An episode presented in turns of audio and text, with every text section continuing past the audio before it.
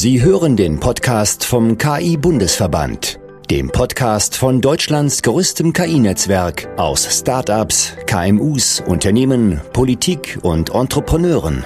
Künstliche Intelligenz ist eine der entscheidenden Technologien unserer Zukunft. Wir setzen uns dafür ein, dass diese Technologie im Sinne europäischer und demokratischer Werte Anwendung findet.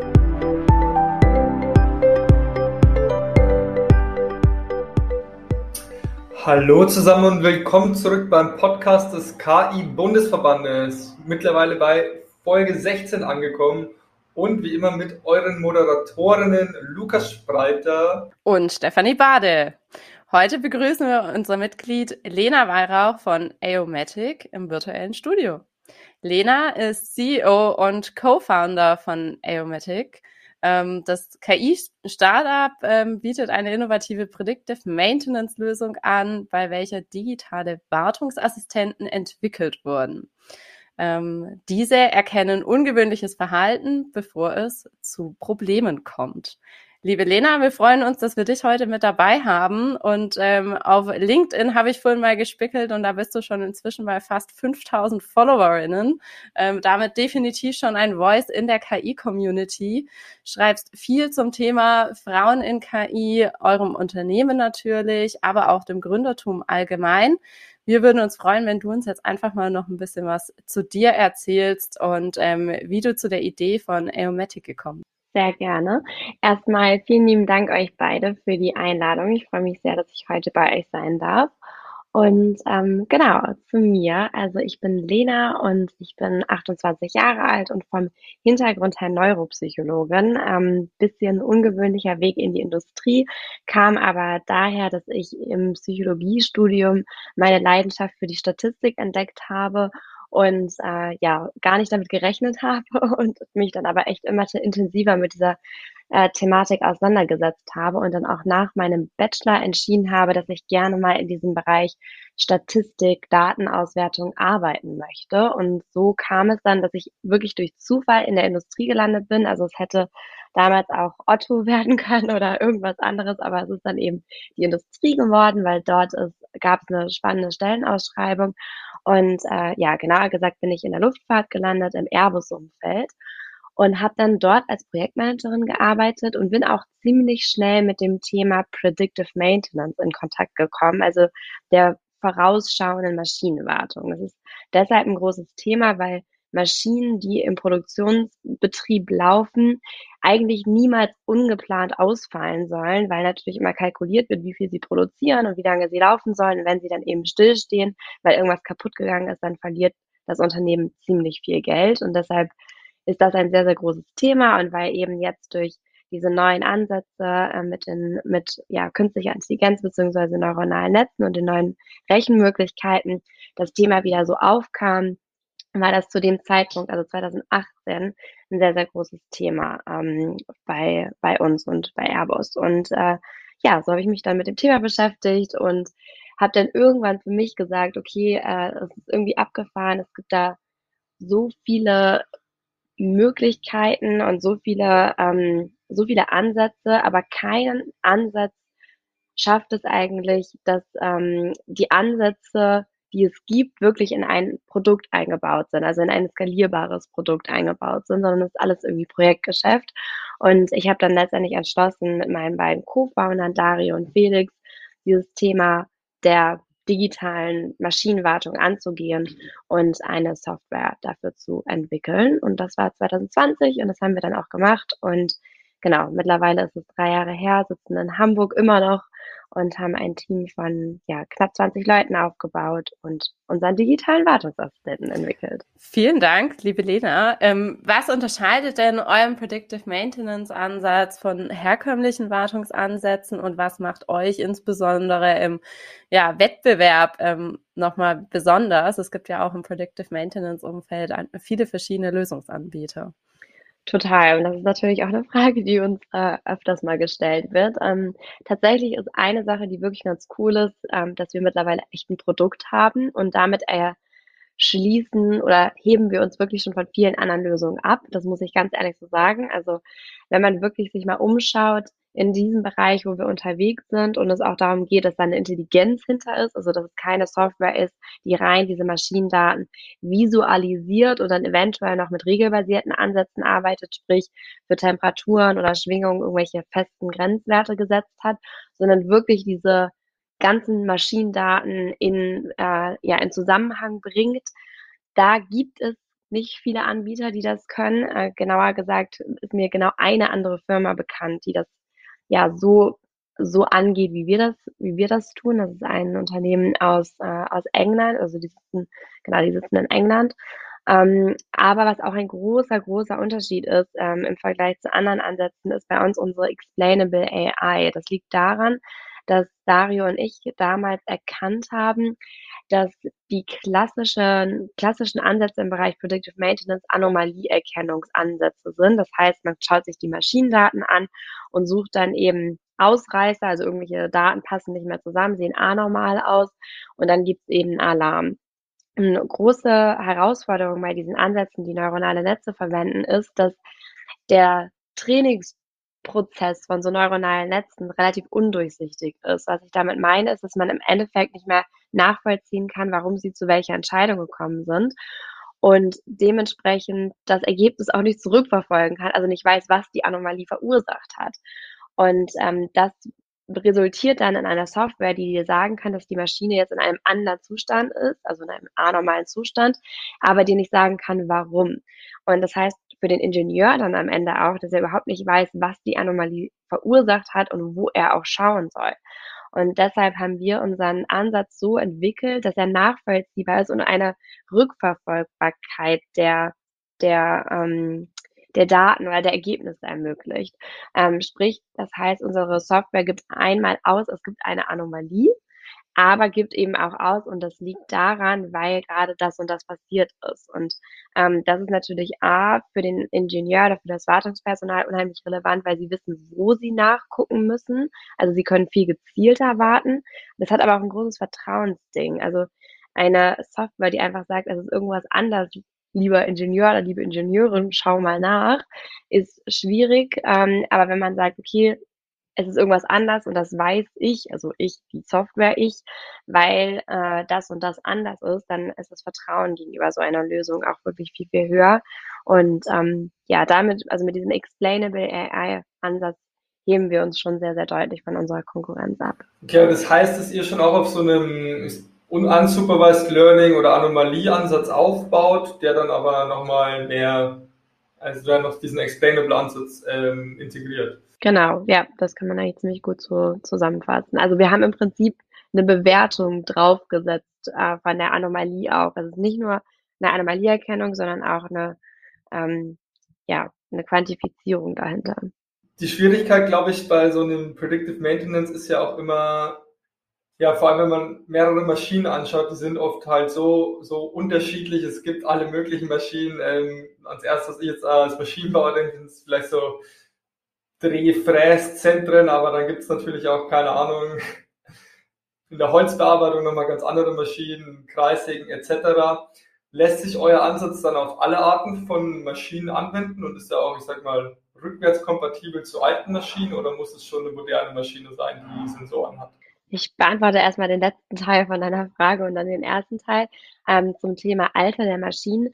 Was bei unserem oder was bei uns wichtig ist zu wissen, ist, dass wir als Iomatic dann zum Einsatz kommen, wenn man im Prinzip seine Datengrundlage halbwegs geklärt hat und dann auf der Suche ist nach einer Software, die diese auswertet. Was wir nicht machen oder nicht typischerweise machen, ist, dass wir unsere Kunden beraten, welche Arten von Sensoren sie brauchen. Das machen wir auch, aber eigentlich sind immer mit Partnern. Ähm, unser Schwerpunkt liegt wirklich aus, auf dem Auswerten der Daten. Das heißt, es kann auch eine alte Maschine sein, wenn dann eben geretrofittet wurde und entsprechende Sensorik nachgerüstet wurde, dann ist uns das egal.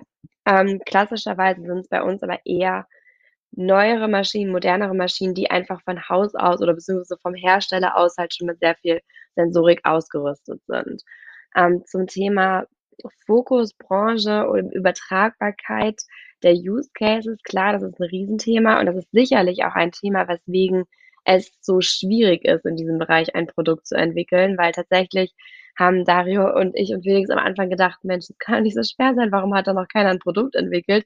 Das Auswerten von so Maschinendaten ist jetzt ja irgendwie, da kommen ja auch andere Leute drauf. Und als wir angefangen haben zu entwickeln und darüber und versucht haben, dieses Produkt zu definieren, sind wir genau an diesen Punkt gekommen, dass wir gemerkt haben, okay, du musst ja für ein Produkt immer wiederkehrende Fälle haben, aber die Use Cases sind so unterschiedlich. Wie schaffen wir das, eine Softwarelösung zu entwickeln, die wirklich auch für unterschiedliche Use Cases funktioniert? Und da hilft dann schon irgendwo Fokus. Also beispielsweise haben wir uns auf eine bestimmte Schnittstelle konzentriert, dass wir gesagt haben, es, wir können aktuell nur über diese Schnittstelle die Daten in Empfang nehmen. Ähm, weil, das muss man sich so vorstellen, eine Maschine spricht im Prinzip unterschiedliche Sprachen, so wie Deutsch, Französisch, Spanisch. Und wir können aber jetzt gerade halt nur Spanisch, so als, als Beispiel. Ähm, und äh, das, das war dann so ein Weg, dieses Produkt immer weiter so zu definieren, dass es eben auch für unterschiedliche Use Cases da funktioniert, aber es schon Voraussetzungen gibt, die erfüllt sein müssen. Dann ist auch ganz wichtig, unsere Lösung ist eine Cloud-Lösung. Das heißt, überall da, wo Kunden eigentlich nicht wollen, dass die Daten beispielsweise in die Cloud gehen, ähm, schließt das unsere Lösung dann auch wieder aus, auch wenn da unheimlich viel Bewegung hinter ist. Also wir überwachen mittlerweile auch kritische Infrastruktur. Da müssen wir dann halt eben ja deutlich mehr Sicherheitsanforderungen erfüllen als, als bei anderen vielleicht. Aber grundsätzlich tut sich da auch viel. Und was wir halt machen, ist, dass unser Ansatz sich grundsätzlich am Normalzustand einer Maschine oder einer Komponente orientiert und dann alles andere als anormales Verhalten einstuft. Ähm, das heißt, wir brauchen nicht unbedingt historische Datensätze mit schon äh, Ausfällen drin, weswegen unsere Methode auch ja, leichter zum Einsatz kommen kann, auch in unterschiedlichen Anwendungsbereichen als die von anderen. Was mich interessiert, du hast jetzt viel davon gesprochen, dass ihr gar nicht direkt in der Maschine angedockt seid, sondern dass ihr einfach nur von den Maschinen die Daten geliefert bekommt. Ähm, womit verdient ihr dann tatsächlich auch euer Geld? Also wie sieht euer Geschäftsmodell auch dahinter aus? Also wir sind eine klassische SaaS-Firma, das heißt Software as a Service. Und wir bieten aktuell drei verschiedene Pakete an die sich letztendlich auch nach der Größe der Maschine beziehungsweise der Menge an Daten, die die Maschine produziert, orientieren, denn unsere größten, also unsere größten Kosten sind Cloud-Kosten, wie eigentlich bei jeder, bei jeder Firma, also SaaS Cloud-Firma. Und das heißt, ähm, ja, je mehr der Kunde an Daten hat, die er analysiert haben möchte, desto größer dann eben das Paket. Und äh, die Preise, die wir aufrufen, die richten sich dann pro Maschine pro Monat. Hat aber auch den Vorteil, dass man eben sehr leicht und unkompliziert auch mal mit sowas starten kann. Also als Beispiel pro eine, äh, eine kleinere, die Lizenz kostet 500 Euro pro Monat pro Maschine. Und dann kann man eben auch gerade für so einen Mittelständler vielleicht auch mal, anstatt irgendwie direkt 50.000 für so ein Projekt zu bezahlen, kannst du dir so eine Lizenz von uns besorgen, das mal für sechs Monate testen, mit irgendwie dann am Ende für dich festlegen, welchen Value es für dich genau hatte. Und dann, ähm, ja, das Ganze aber auch stoppen, wenn es zum Beispiel nicht zu deiner Zufriedenheit war. Das heißt, die Kosten am Anfang sind ziemlich überschaubar, wenn man das mit klassischen, klassischer Projektarbeit vergleicht. Du hast das Thema schon angesprochen, wenn ich jetzt so ein Mittelständler bin, keine Ahnung, ich habe einen Maschinenpark von vielleicht zehn gleichen Maschinen wie kann ich mir dann so ein, so ein Projekt bei euch vorstellen? Wie läuft es? Ähm, ja, wie, wie wird Aomatic in, äh, installiert, implementiert und ja, wie läuft es dann generell ab, wenn ich, wenn ich mich für so eine Lösung interessiere? Ja, also als allererstes krieg, kriegst du dann, als sozusagen, wenn du dich dafür interessieren würdest, unseren Fragebogen zugeschickt, wo wir im Prinzip einmal kurz mit dem Kunden checken, ob die Voraussetzungen für die Nutzung unserer Software erfüllt sind und geben dann auch direkt unser technisches Datenblatt unserer Software mit, wo dann im Prinzip genau gesagt wird, was wir brauchen, um die Software ähm, auch beim Kunden einsetzen zu können. Wichtig ist, dass die Maschine eine OPC-UA-Schnittstelle hat. Das ist eigentlich eine ja, aktuell Industriestandard oder wird immer mehr zum Standard, soll es zumindest auch werden, aber wird es tatsächlich auch. Jede moderne Maschinensteuerung spricht eigentlich heutzutage OPC-UA. Und dann gehen über dieses Kommunikationsprotokoll OPC-UA die Daten aus der Maschine raus zu einer virtuellen Maschine, die beim Kunden auch aufgesetzt wird. Das heißt, das macht der Kunde. Und dort installieren wir dann ein kleines Stück Software, was die Daten dann zu uns in die Cloud schickt, sozusagen. Dort werden sie dann eben analysiert und am Ende kann man die Ergebnisse über unser Dashboard einsehen, ähm, beziehungsweise der Kunde hat dann unser Dashboard zur Verfügung und kann sich dort die Ergebnisse anschauen. Das heißt, unterm Strich ist das relativ easy. Was ich aber fairerweise dazu sagen muss, was es dann doch für manche Kunden etwas komplizierter macht, ist eigentlich eher die Frage, die vorweggeschaltet ist, und zwar, welche Daten will ich denn analysiert haben? Und diese Gedanken muss man sich dann einmal machen. Das heißt, ähm, ja, was ist die Maschine, die für mich am wichtigsten ist? Also welche Maschine fallen am, am häufigsten auf, aus? Teilweise sagen die Kunden auch, ja, hier, ich möchte die Maschine überwachen, aber die fällt nur alle drei Jahre aus, wo ich dann immer fairerweise sage, hey, ich nehme dein Geld super gerne, aber wenn die eigentlich nie ausfällt, dann weiß ich nicht, ob man da dauerhaft so eine Software drüber laufen äh, lassen muss.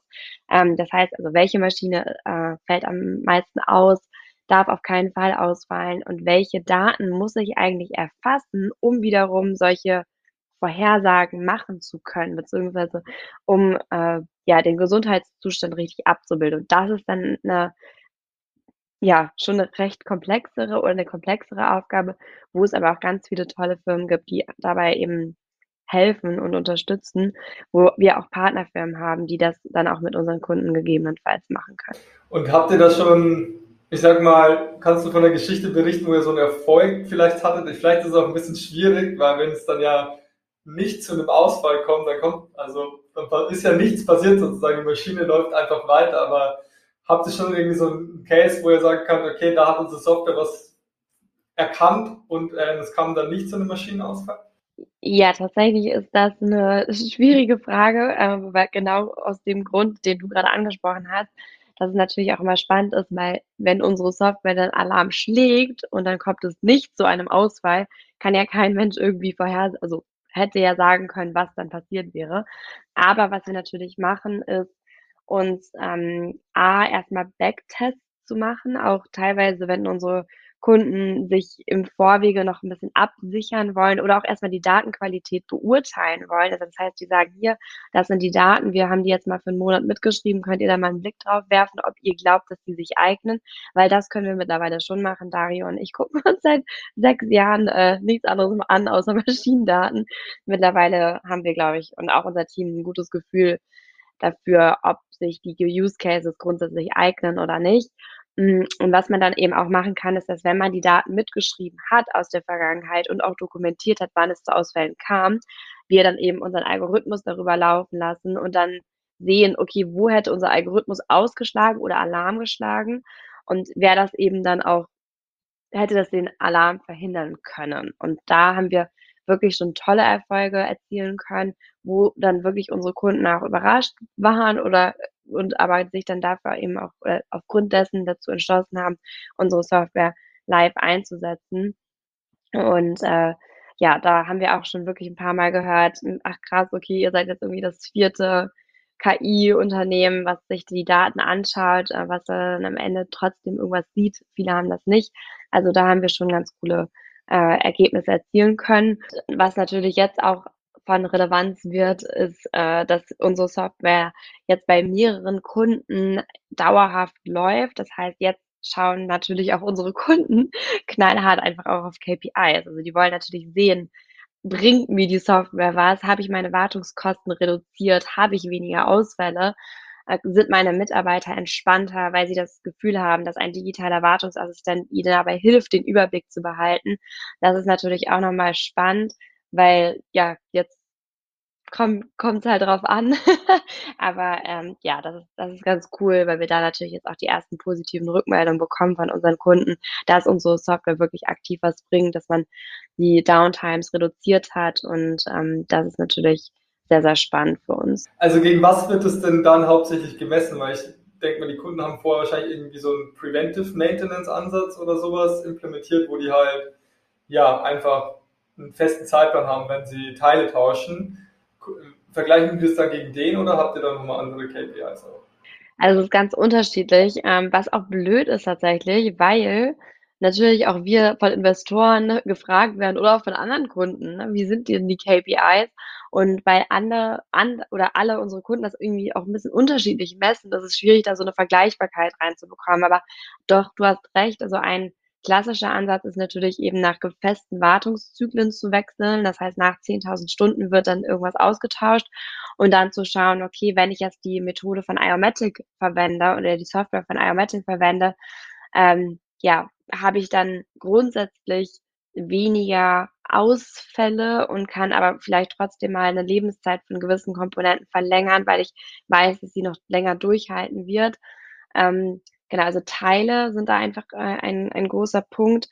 Ähm, aber tatsächlich geht es auch wirklich dann um Uptimes. Also äh, Maschinenverfügbarkeit ist ein großes Thema, wo dann einfach geschaut wird, wie viel Prozent der Zeit ist die Maschine am Laufen und wie viel Prozent steht sie und läuft sie, seitdem wir Iomatic äh, nutzen, einfach länger und besser und effektiver und haben, haben sich dadurch unsere Uptimes erhöht. Was mich daran interessiert, ähm, habt ihr da schon Hausnummern, wo ihr sagen könnt, da haben wir jetzt wirklich schon mal ähm, essentielle Einsparungen auch ähm, ja, dem Kunden ähm, bringen können? Also tatsächlich ist es da so, dass wir wirklich bisher bei einem Kunden erst so wirklich fast ein Jahr laufen. Und da haben wir jetzt mal eine, eine erste Rückmeldung bekommen, okay, äh, ungefähr 20 Prozent an Einsparung, also an Wartungskosten, die reduziert wurden, ähm, was natürlich super cool ist, weil das auch eigentlich die KPIs waren, mit denen wir so gerechnet hatten oder kalkuliert hatten, auch teilweise versprochen haben. Ähm, von daher, ja, passt das eigentlich so ziemlich gut mit dem einher. Ähm, das ist jetzt fairerweise trotzdem aber bei einem Kunden so gewesen. Bei den anderen laufen wir knapp ein halbes Jahr. Da fangen wir jetzt gerade an, um äh, diese KPIs zu, über, über diese KPIs zu sprechen. Aber bei unserem ersten Kunden, äh, wo wir schon eben ja ein Jahr laufen, sind es wirklich die 20 Prozent weniger Wartungskosten. Wie wird es bei euch denn in der Zukunft weitergehen? Ähm, was sind eure Pläne, wie ihr weitermachen wollt mit Aeromatic?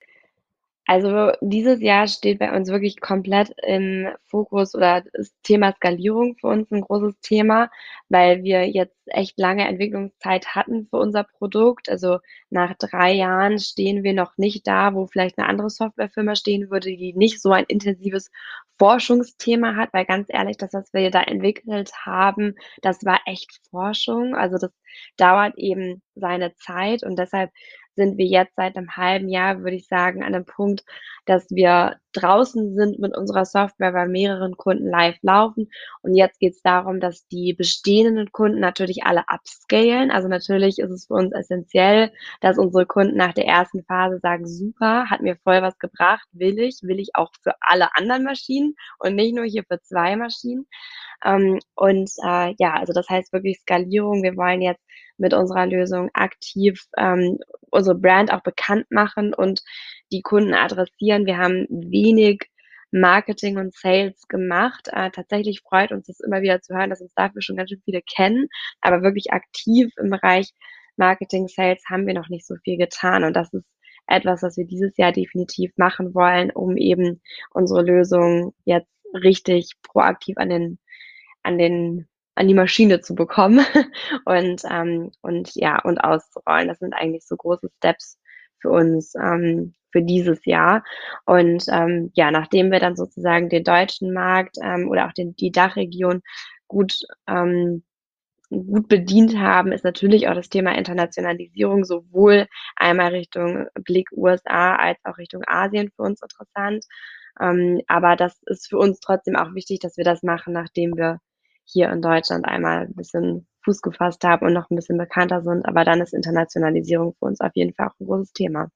Ja, ist, glaube ich, wichtig, also erstmal auf Deutschland wahrscheinlich auch das deutsche Startup zu fokussieren. Ähm, und hier, ja, ich glaube, im Maschinenbaubereich ist Deutschland immer noch eines der führenden Länder soweit. Jetzt will ich ja gerne noch einmal kurz das Thema ein bisschen in eine andere Richtung lenken. Und du hast schon gesagt, ihr wollt im, ja, den Vertrieb jetzt skalieren. Ich habe auch gesehen, dass eine der Maßnahmen dafür war, dass du auch deine Schwester äh, eingestellt hast äh, im Vertrieb und du kommst auch aus einem Familienunternehmen.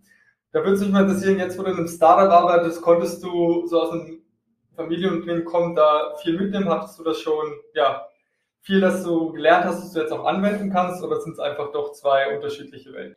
Oh, die spannende Frage. Die hat mir noch nie jemand gestellt. Ähm, also tatsächlich ist es ja schon wirklich sehr familiär bei uns. Ähm, mein Opa arbeitet ja auch für uns im Vertrieb. Äh, also mein Opa macht bei uns den, den Außendienst sozusagen, mein 82-jähriger Opa. ähm, genau, meine, meine kleine Schwester Anna ist auch dabei. Ähm, also ich würde schon sagen, dass es mir mental auf jeden Fall was gebracht hat, hart gesprochen oder ganz offen gesprochen, wusste ich durch unseren Familienbetrieb immer, wie anstrengend Selbstständigkeit ist. Also ich glaube, ich bin da sehr realistisch dran gegangen. Ich wusste von Anfang an, dass das nie leicht ist. Ich wusste, dass du nicht nach Hause kommst und dann ist Arbeit vorbei, sondern es ist irgendwie immer da. Das waren so Dinge, die mich irgendwie mental, glaube ich, ganz gut vorbereitet haben. Ansonsten ja, vielleicht auch so ein bisschen dieses Thema durchhalten, immer irgendwie versuchen, innovativ zu sein, auf den Kunden zu hören, ganz stark darauf zu schauen, was dein Kunde will. Das sind so Dinge, die wir bei uns im Familienunternehmen, obwohl es ja eine ganz andere Branche ist, also vielleicht einmal, ähm, unser Familienbetrieb ist ein Möbelhaus aus dem Einzelhandel und wir sind jetzt im Bereich ähm, ja, Industrie und Digitalisierung und, unterwegs, also wirklich schon sehr unterschiedlich, aber diese Thematiken des Unternehmertums und die Relevanz der Kunden, Kundenbedürfnisse sehen, das ist, glaube ich, überall irgendwie das Gleiche. Und da habe ich sicherlich einiges mitnehmen können, weil auch mein Vater da sehr gut drin ist, sie, die Kunden zu sehen und sich Gedanken darüber zu machen, sich wirklich in den Kunden hineinzuversetzen. Was will er jetzt? Wie kann ich sein Leben ähm, ja, einfacher gestalten und ihn am besten abholen? Und da kann ich mir schon gut vorstellen, dass ich da was mitgenommen habe, doch. Und äh, wie sind deine Einschätzungen, ähm, gerade weil du ja aus einem Familienunternehmen und damit aus einem klassischen Rückgrat der deutschen ähm, Wirtschaft auch kommst? Ähm, was oder welche Voraussetzungen müssen eigentlich für Startups in Deutschland noch geschaffen werden, dass sie auch wirklich zu dem neuen Mittelstand in Deutschland auch werden? Also ich glaube, dass äh, zum einen das Thema Finanzierung natürlich super wichtig ist, ähm, weil Startups, besonders forschungsintensive Startups, so wie wir es auch sind, oder SaaS-Startups, die erstmal ein Produkt entwickeln müssen, brauchen eben am Anfang ganz viel Finanzierung. So anders klappt das nicht. Wir haben selbst mit Iomatic versucht, tatsächlich zu bootstrappen. Ähm, und das hat nicht geklappt, weil du schaffst es einfach nicht, ein Produkt zu entwickeln und parallel irgendwie Projektgeschäfte zu machen. Das heißt, es ist total wichtig, dass Deutschland versteht, dass Startups Finanzierung und Risikokapital benötigen und dort eben, ja, dann in Startups investieren, mehr Kapital zur Verfügung steht und das ist sicherlich auch ein Grund, weswegen es aus Amerika ähm, heraus oder beispielsweise auch aus Israel heraus immer wieder so erfolgreiche Startups gibt, weil dort die Mentalität gegenüber Startups und auch dem Thema Finanzierung gegenüber eben eine ganz andere ist. Ähm, dort wird an Startups geglaubt. Hier wird einem in Deutschland auch gerne mal gesagt, warum etwas nicht klappen kann. Und ähm, dort wird eben, ja, also ungefähr so zehnmal pro Kopf ähm, so viel wird in Startups investiert in Amerika. Das heißt, äh, ja, Startups haben dort einfach mehr Kapital zur Verfügung und ähm, sind deshalb definitiv auch erfolgreich, also oder erfolgreicher. Ähm, genau, das heißt, das ist ein ganz großes Thema. Was mir auch auffällt, ist, dass die Kooperation, also die Einbindung von den Startups in die Wirtschaft ähm, in Deutschland noch deutlich besser funktionieren könnte. Also ich erinnere mich daran, gerade zu Beginn, wo wir mit Iomatic noch nicht so viele Referenzen hatten.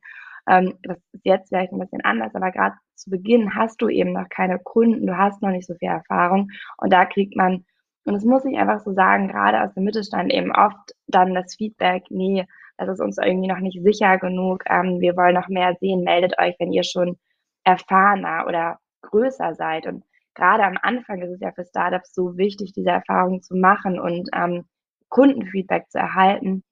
Das heißt, ich glaube, da legen wir uns total Steine in den Weg, dass dort die Kooperation eben zwischen Startups und ähm, dem Mittelstand, aber, aber auch Corporates noch nicht so ausgereift ist. Und auch das ist in Amerika anders. Dort suchen Corporates und auch der Mittelstand aktiv nach nach Startups, nach den Lösungen, weil sie eben wissen, dass es ganz, ganz innovative Lösungen sind, die ihnen auch bei ihrer eigenen Entwicklung total weiterhelfen können. Und ähm, ja, hier in, in Deutschland erlebt man das dann doch irgendwie öfters mal, dass anstatt dass man sich nach anderen Lösungen umschaut, also nach externen Lösungen umschaut, besonders der Mittelstand einen Hang dazu hat, eben lieber selber zu entwickeln. Und das ist natürlich heutzutage super schwierig, weil man ähm, gerade in diesem technischen Bereich ganz, ganz starkes Know-how haben muss. Und ähm, ja, deshalb funktioniert, glaube ich, dieser Ansatz vom Mittelstand, alles selber machen zu können, nicht mehr so, wie er damals funktioniert hat. Und von daher kann ich wirklich nur an den Mittelstand appellieren, ähm, ja, dass wenn man das nächste Mal auf der Suche ist nach einer, einer Lösung oder ein Problem hat, man sich doch einmal in der deutschen Startup-Welt umschaut. Es gibt sicherlich eine, oder mit hoher Wahrscheinlichkeit eine tolle Lösung, die irgendein Startup schon entwickelt hat. Ja, ist aber auf jeden Fall ein super guter Punkt. Ich meine, ich glaube, Mittelständler sind einfach auch so sehr gewohnt, dass sie halt die letzten x Jahre alles immer selber gemacht haben. Und diese, da braucht es aber so ein bisschen mentalen Umschwung für diese neuen, wirklich komplexen Themen wie KI, dass man sich da ex ja, einfach Experten reinholt.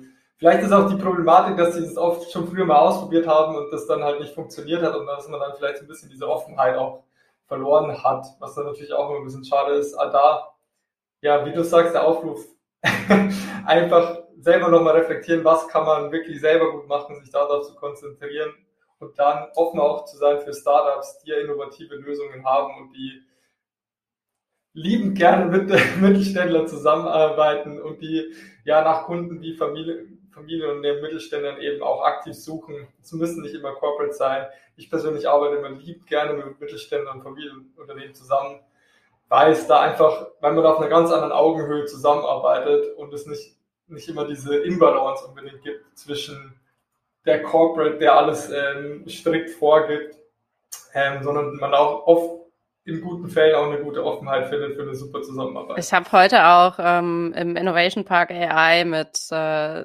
diversen Personen zusammengesessen und da ging es auch um das Thema Mittelstand und wie kann ich Mittelstand integrieren und wie kriegen wir sie besser zur KI. Und es gibt aber Gott sei Dank auch ein paar Mittelständler, die schon aufgewacht sind und die verstehen, ich muss mein eigenes Geschäftsmodell überdenken, um überhaupt mit der aktuellen Geschwindigkeit, ähm, die im Technologiesektor auch vorherrscht, mithalten zu können und muss ganz gezielt Kooperation mit Startups oder mit anderen Technologieunternehmen eingehen, um überhaupt mein eigenes Produkt immer noch wirklich an erster Stelle auch halten zu können.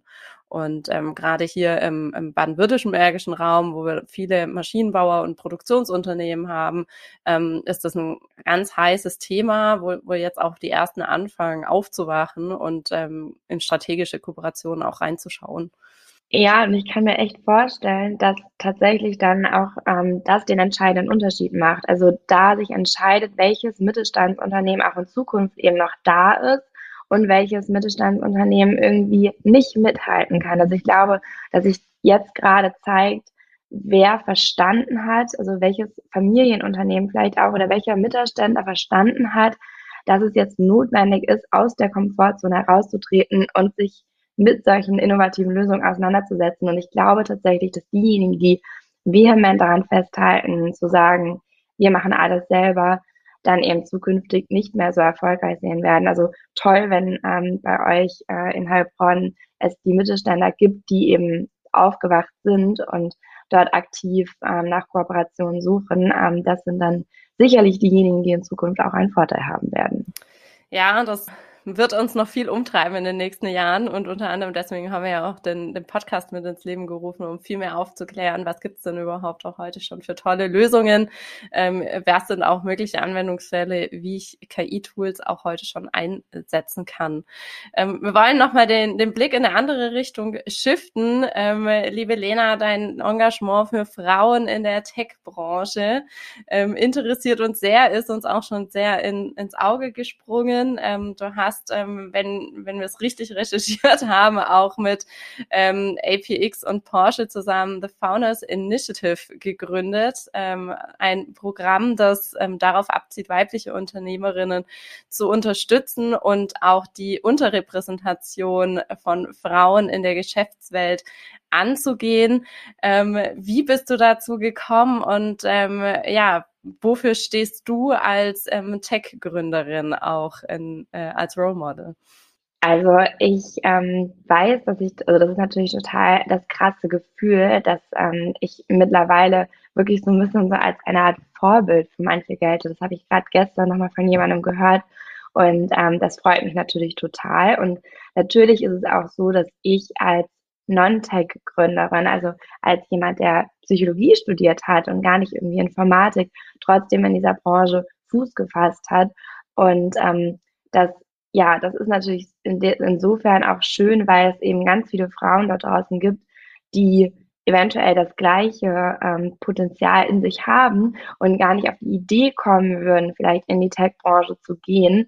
Und ähm, ich dann mit meinem Weg auch eventuell oder hoffe tatsächlich auch andere Frauen inspirieren zu können. Und ähm, das ist mir deshalb auch so ein großes Thema, weil ich das tatsächlich damals gar nicht hatte. Also ich bin auch damals nicht auf die Idee gekommen, einen technischen Studiengang zu studieren, weil mir, glaube ich, Vorbilder fehlten. Also ich hatte einfach diese Option gar nicht in meinem Kopf.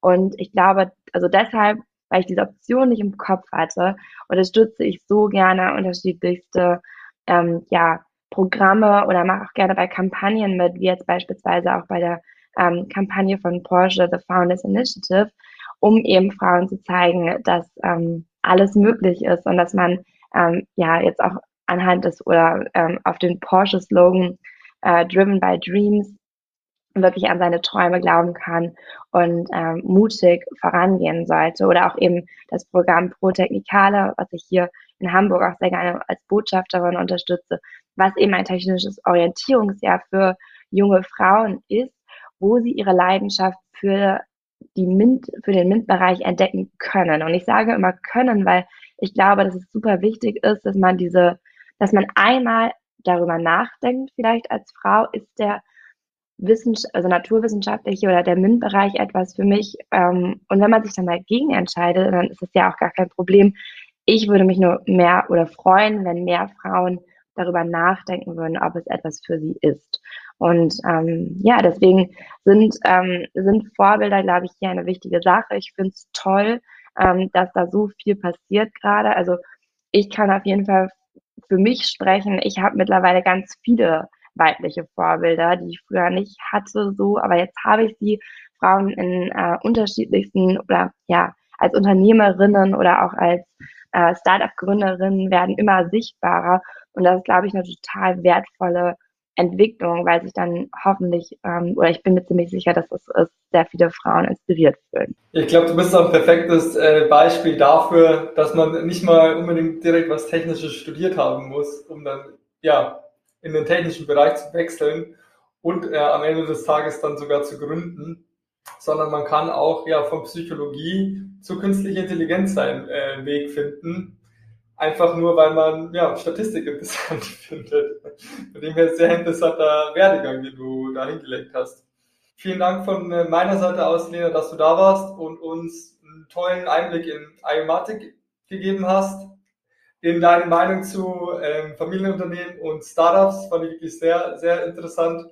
Und natürlich auch noch einen kleinen Einblick in ja, Female Empowerment und wie du in dem Bereich unterwegs bist und wie man ja von einer Psychologiestudentin zu einer KI-Gründerin werden kann. Wirklich, das fand ich sehr beeindruckend. Deswegen ja, hat sehr viel Spaß gemacht, die Folge, und vielen Dank, dass du da warst. Ja, liebe Stefanie, lieber Lukas, äh, vielen herzlichen Dank für die Einladung. Es war ein total spannendes Gespräch und ähm, genau, ich freue mich, dass ihr diesen Podcast macht, in dem ihr eben auch äh, ja, diese Mission verfolgt und ähm, sicherlich und hoffentlich noch viele Zuhörer erreichen werdet und dabei helft, eben die Transformation in Deutschland voranzubringen. Also vielen lieben Dank dafür und auch danke für die Einladung. Da kann ich mich nur anschließen, liebe Lena. Ähm, wir wünschen dir auf jeden Fall viel Erfolg auf deinem weiteren Weg als erfolgreiche Non-Tech-Gründerin. Ähm, du bringst auf jeden Fall die richtigen Voraussetzungen mit, dass du da auch weiterhin Sichtbarkeit erfährst. Junge Frau und Non-Tech im Tech-Bereich.